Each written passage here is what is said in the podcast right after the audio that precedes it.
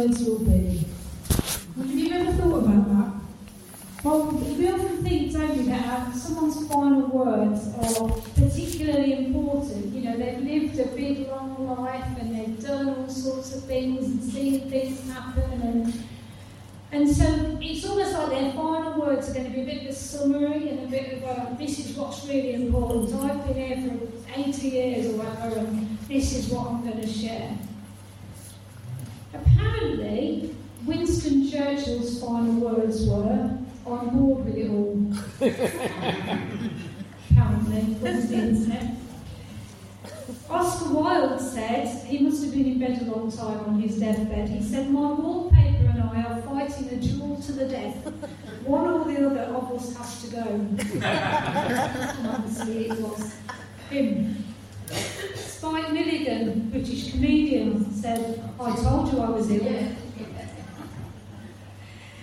Little bit more sobering, Queen Elizabeth I, not the second, the first, who would have been a very wealthy lady, she said this all my possessions for a moment of time. Just realizing on her deathbed that she could own the world, but, you know, she couldn't buy just another moment of time no matter what she had. So today we're going to think about some of the last words of Jesus, not necessarily the absolute last, depends which gospel you read, but some of his last words are recorded in Matthew 28, verse 16 to 20. It says, Then the eleven disciples went to Galilee, to the mountain where Jesus had told them to go. When they saw him, they worshipped him, but some doubted.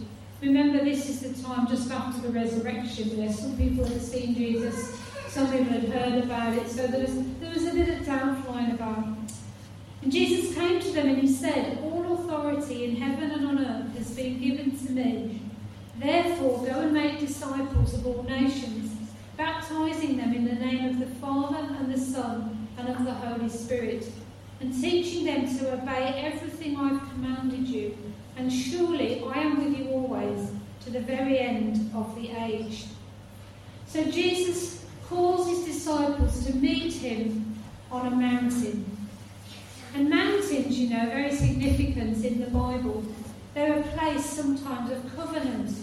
When God made promises to Abraham, he said to him, Look at the land in all directions. So they must have been standing on a place on a mountain.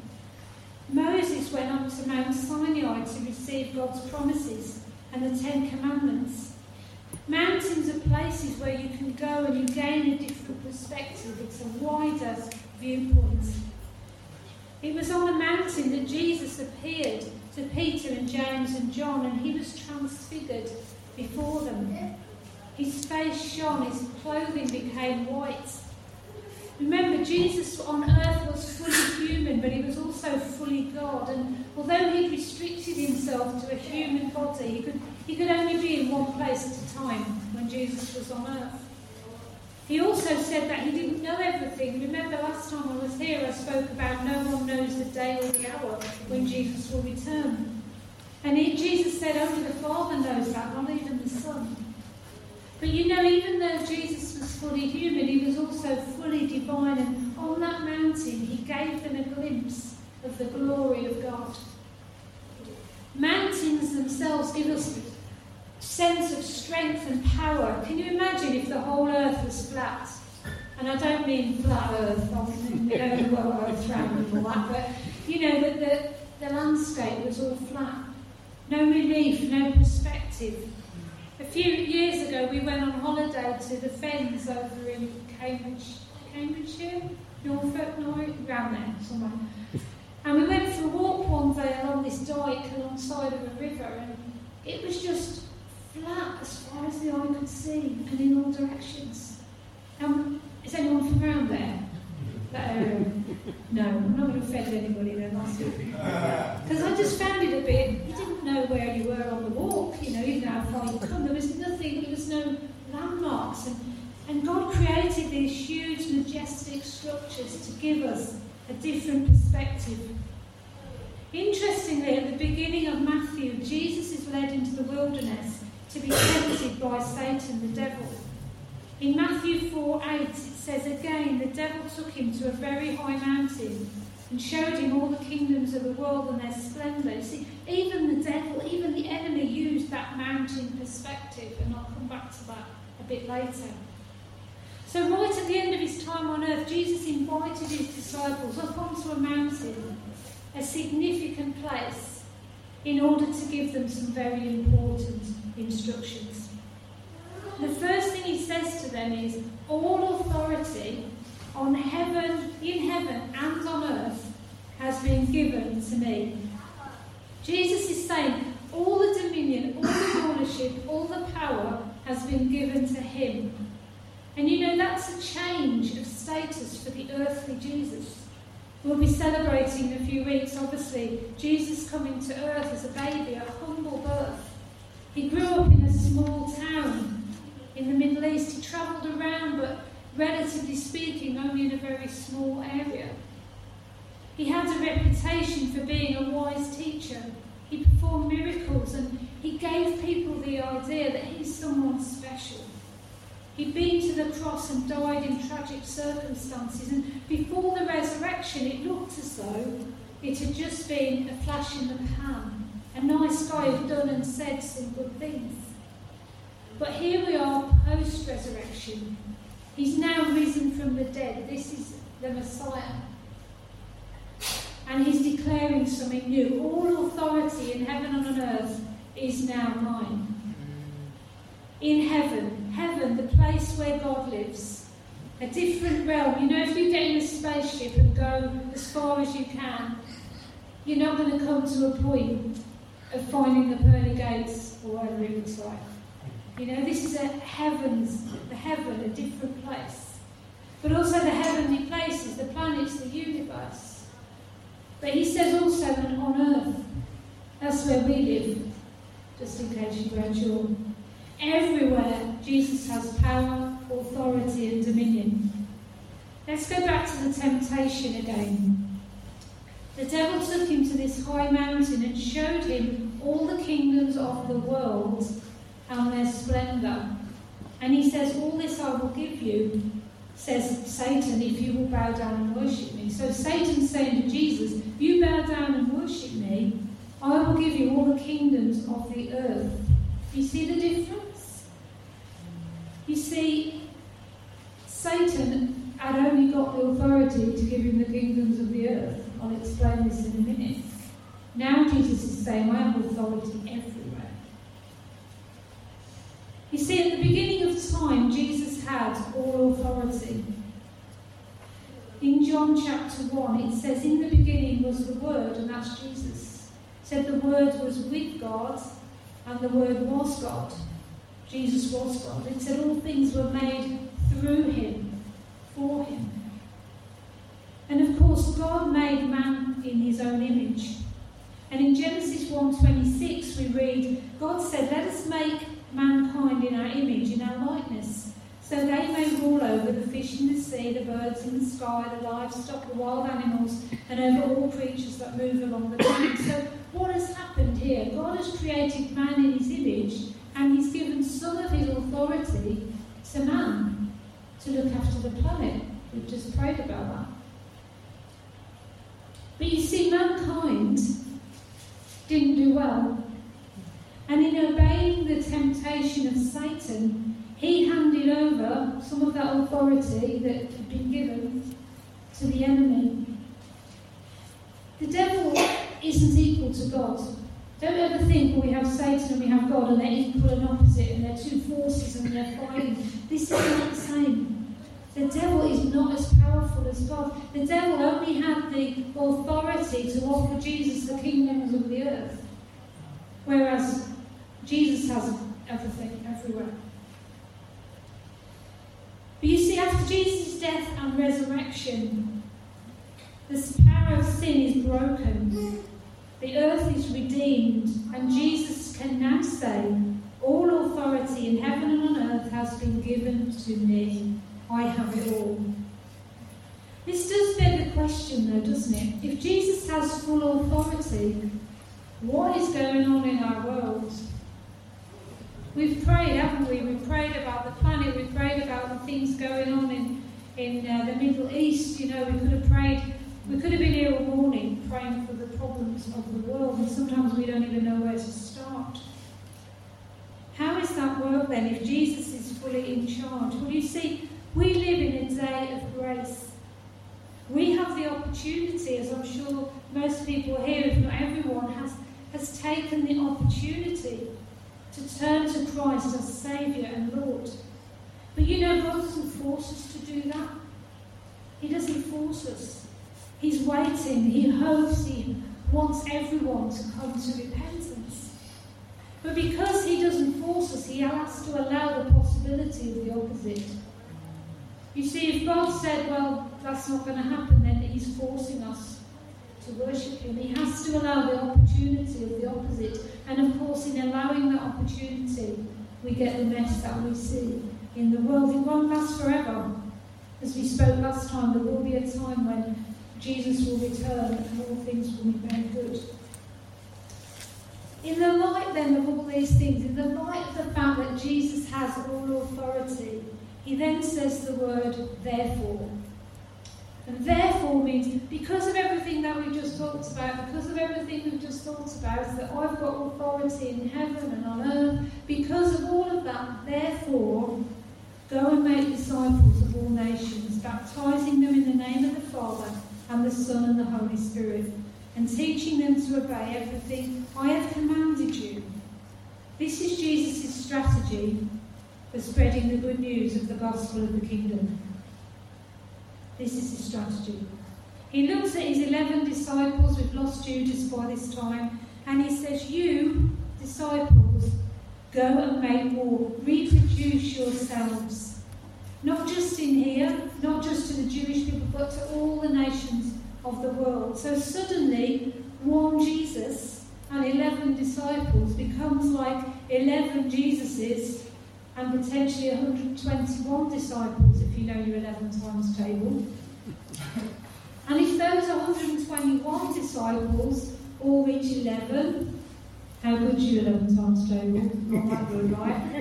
1331, then 14,641, then 161,051, and then 1.7 million. You see how quickly the whole thing grows. This is Jesus' strategy for growing the kingdom of, the, of God across the nations. Disciples making disciples. So, what is a disciple? A disciple is a learner and a follower of Jesus.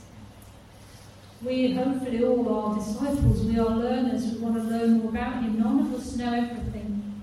You know, I have a degree in theology. But that doesn't mean I know everything by a long stretch. And that doesn't matter so much. But what is a disciple? What do we do? First thing he says is baptize them. Baptism is a public demonstration of someone's repentance and faith in Christ. The way they've died to the old life. Paul says in Romans 6 4, we are buried with Christ in baptism. So as we go under the water, it's like being buried. And of course, we very quickly come out of the water and we're raised to life in the new. And when you become baptized, it's that public commitment to living out a new life with God's help. So, how do we know what that new life should look like? And this is the second part of the Great Commission teaching them to obey everything I have commanded you. So, what did Jesus command? You can read about it in Matthew 22. Verse 34 Hearing that Jesus had silenced the religious, silenced the Sadducees, the Pharisees got together, that's all the religious leaders. One of them, an expert in the law, feels like an expert, don't you? Can you imagine him, can't you? Sort of, right, tested him with a question. I'm to I'm gonna trick this guy. I am. He says, This teacher, which is the greatest commandment in the law? Now remember, the law came from the Ten Commandments. So we started at 10. But then over time, people asked questions. Well, does it mean this? Does it and so it grew and grew and grew and grew, and got quite large. So which is the greatest commandment? Jesus replied, Love the Lord your God with all your heart, with all your soul, with all your mind. This is the first and greatest commandment. And the second is this love your neighbour as yourself. All the law and the prophets hang on these two commandments. So Jesus takes the massive thing that is the law and he simplifies it down. God first, love God first with everything that you are, everything that you have. And then love your neighbour, which is anybody else, as much as you love yourself. Treat them the way you would want to be treated yourself. Simple, isn't it? Also, very important, you see, Jesus is saying to his disciples, make disciples. So, teaching disciples to become disciple makers is also part of the deal. When we become Christians, it doesn't just stop there. The Apostle Paul writes this to his apprentice Timothy, had this apprentice guy called, a young guy called Timothy, and he says, You then, my son, be strong in the grace that is in Christ Jesus. And the things you've heard me say in the presence of many witnesses, entrust to reliable people who will also be qualified to teach others. Can you see there's like four generations there? You've got Paul, you've got Timothy, who he calls my son, he's not his literal son, but his apprentice. And he says, The things you've heard me say, entrust those to reliable people. So you've got Paul, you've got Timothy, you've got the reliable people. And then he said they will be qualified to teach others. Can you see this passing on thing that's going on? Leave a legacy for future generations. You know, if those 11 disciples had just sat there and gone, wow, weren't those three years with Jesus amazing? And wasn't it incredible when he rose from the dead? End of. If that happens, we will be here today would we? Because if you go back to that, you know, 11, 121, 1,000, etc., you know, we become part of that over time. It's really important that the idea of being the disciple, yes, we're a follower, but part of that is helping other people as well. Sounds a bit daunting, doesn't it? Maybe. But the final thing that Jesus says is, I am with you always even to the end of the age. You see, you might say, well, I have enough trouble being a good disciple myself without trying to help anybody else. And actually, you know, I mess up, I slip up, I don't have a degree in theology, I don't know the answer to all the questions. But Jesus didn't stop. He said, I'm with you. And when Jesus left earth, he did so so that the Holy Spirit could come and it's the Holy Spirit inside each one of us that empowers us to do what God has appointed each one of us to do. You know, when you become a Christian, you gain eternal life, and it's easy to think, great, when I go, when I die, I'm going to be with Jesus. Hallelujah. But if, yeah, good, yeah, when I die, I'm going to be with Jesus. Hallelujah. But if it was all just that, why are we still here? We're here because God has a plan and a purpose for each one of us on earth. He has a job for us to do. The commission, the great commission that He gave His disciples to go and make more, is not handing over the baton and letting us get on with it. The commission is an invitation to join in the mission of God. I don't know if you've seen the relay race at the end of the Olympics or whenever. It's usually the last race, isn't it? They do the relay. And The really tense moment is the changeover. It's fine while they're all running around, but as soon as the baton goes forward, you're like, oh, it could just go so horribly wrong right here. And what happens is runner number one comes and they hold the baton out, and runner number two is doing this kind of thing, and they start to run. And as soon as they realise, oh, yeah, they've got it, runner number one, let's go, and hopefully they're off without dropping it. That's not the picture, thankfully, that Jesus presents us with. He hasn't handed us a baton that he's then going, right, off you go, hope you get to the end, don't drop it. He's with us. It's almost like Jesus comes with the baton, we grasp hold of it, and then we run together to the finish line. That's the picture of the Great Commission. There's a book called Finish the Mission, and a guy called Louis Giglio, who is a famous American pastor, you may have um, heard of him or seen some of his videos. He calls the Great Commission the commission that cannot fail, and I'm going to read an extract from his book.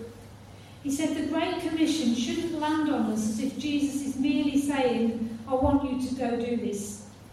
The commission is almost an almost unthinkable invitation. It truly is a great commission. We have marching orders. It's clear that we Christians are to be what we Christians are to be about on this planet. There's no grey area, no haze, no mist, no need to debate or think or pray or fast for God to make himself clear on this. It's already crystal clear what the church is to be about taking the gospel of Jesus to every distinct grouping of people on planet Earth at all costs and for the sake of his name. It's not as if God is throwing a manual into our laps saying, go do it. It's rather it's God who doesn't need to, choosing to invite us into his glorious plan. God is on the move. He's going to do it. What does he promise in Psalm 46 after the memorable line, Be still and know that I am God, which we all know? He promises, I will be exalted among the nations. This mission will not abort. Jesus promises in Matthew 24 14, the gospel of the kingdom will be proclaimed throughout the whole world as a testimony to all nations, and then the end will come. You or I can bail but the mission is still going to go forward. It's not God throwing a blueprint into our laps and say, go forward. It's God saying, this is what I'm doing. I don't know what you're doing, but this is what I'm doing. It's spectacular, and you're invited to come along and be part of what I'm doing. He's inviting us, not pushing us out of the door and saying, go do that. He's saying, this is what I'm doing. This is where I'm going. This is what's on my heart. Will you join me? So will we? Mm. Will we join him? Will we take up the challenge of the Great Commission to reach out to people with the gospel, with the good news? See them become followers of Jesus, committing their lives to him, then helping them in the way of their new life in Christ, empowered by the Holy Spirit. I believe we all have a part to play in this. It's the mission of the church. And the church isn't just the leadership, the church is all of us, people. Of course, as churches, we do things like warm space and parent and toddler groups and food banks and homeless reach outs, and these are important. There's no point in us giving the gospel to someone who is cold or hungry and homeless. But these activities are a means of sharing the love of Christ and building relationships so that we can share the greatest news of all, the gospel. Important as our activities are to feed into the mission of the church, they have to include, include the gospel. They have to feed into the mission of the church, or we could be in danger of just becoming another social service. So, what can we do? What can you do? What can I do? Let's ask another question. What has God uniquely gifted you to do? Could be a natural gifting, could be a gift of the Holy Spirit, it could be the story of your life, you know. The best people to reach out to people who are struggling with addiction and people who used to struggle with addiction have had their lives transformed by Jesus and can share that story with others who are struggling. That's not to say you can't reach out to those who are addicted if you've never been one, but God can use your story, your testimony, to speak into the lives of others who are struggling in the same way that you did. Are you good with children? Maybe God wants you to do something with children. Do you have particular compassion or empathy with elderly people or those who are sick? Here's another question Where has God placed you?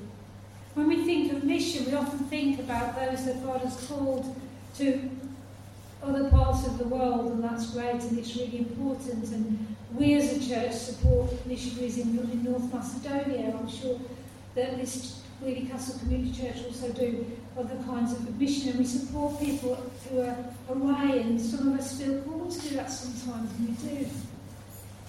But you know, most of us have been placed here in Weoley Castle or in the surrounding area. Where has God placed you? Had a little conversation with someone this week who said they like to go shopping in Weoley Castle because they want to build up a relationship with the shopkeepers around the square, the oval square. strange. But they want to do that's great. That's saying, you know what, I'm, I'm living a normal life here, I have to go shopping. Because that's what we all have to do. We all have to go shopping sometimes. But I'm going to use, I'm going to take myself when I go shopping and I'm going to be thinking about the people that I meet and the people I interact with. And I'm going to, you know, I'm going to not to take my Bible under my arm and bash them over the head with it, but I'm going to try and start to build a relationship with them. That is where God has placed us. Do you have neighbours? Do you have friends? Do you see moms at the school gates? Like I say, don't go out tomorrow with the biggest Bible you can find ready to threaten, bash. It'll probably put them off. Someone recently said to me, we need to be aggressive with the gospel. and I'm like, mm, mm, not sure I'd use the word aggressive. Mm. Jesus, was Jesus aggressive? No. I don't think Jesus was aggressive in the way that we might understand aggressive. He was aggressive sometimes with the religious leaders. Depends how you define the term, so let's not disagree on that one. But we need to be. I'm trying to think of better. Passionate. Passionate. We need to be passionate about the gospel. We need to remember we're on a mission. In the morning, God, you know, who do you want me to lead today? Who can I share my testimony with today? What can I do? Where can I bring your love? Where can I serve today in your kingdom? Jesus treated people with the utmost care and respect. They weren't his projects, and people shouldn't be our projects. I'll get friendly with that person because I want to give them the gospel. Don't care about them as a person. You know, we have to have the whole package. Jesus cared about people. We have to care about people, and as we do that, conversations will come and we can have the opportunity to share the gospel. Exciting. Scary? Maybe. Some people, you know, it's different, isn't it? I listened to a guy on the radio this week who was saying that he'd had a, a really difficult life of addiction and all sorts of things, and God had really brought him through and saved him and changed his life. And he said, I love to be out on the streets telling people about Jesus.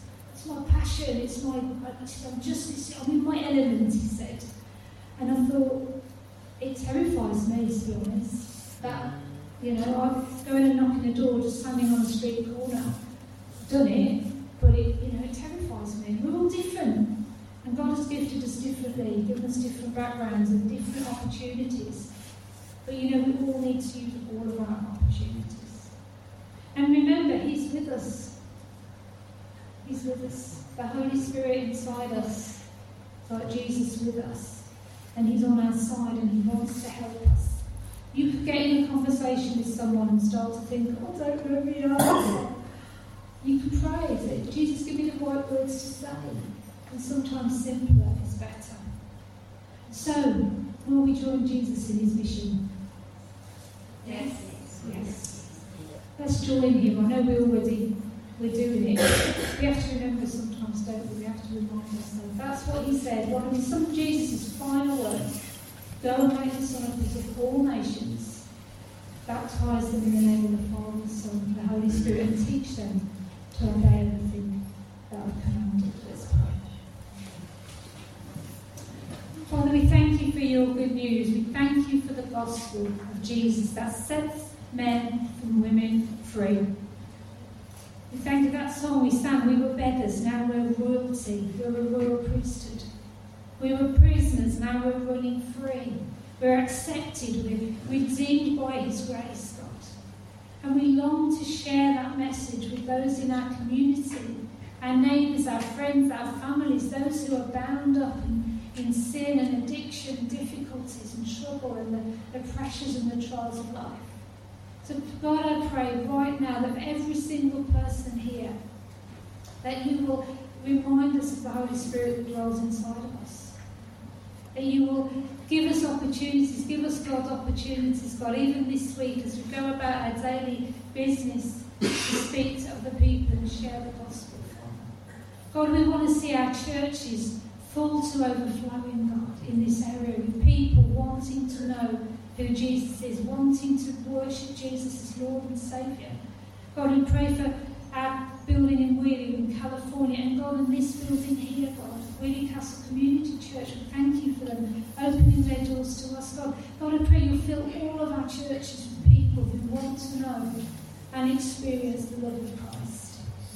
So we pray, God, we commit ourselves again to this great commission to go and make disciples. Help us, we pray, in Jesus' name. And sing one final song as we kind of reflect on, on some of this. Talks about leading us to the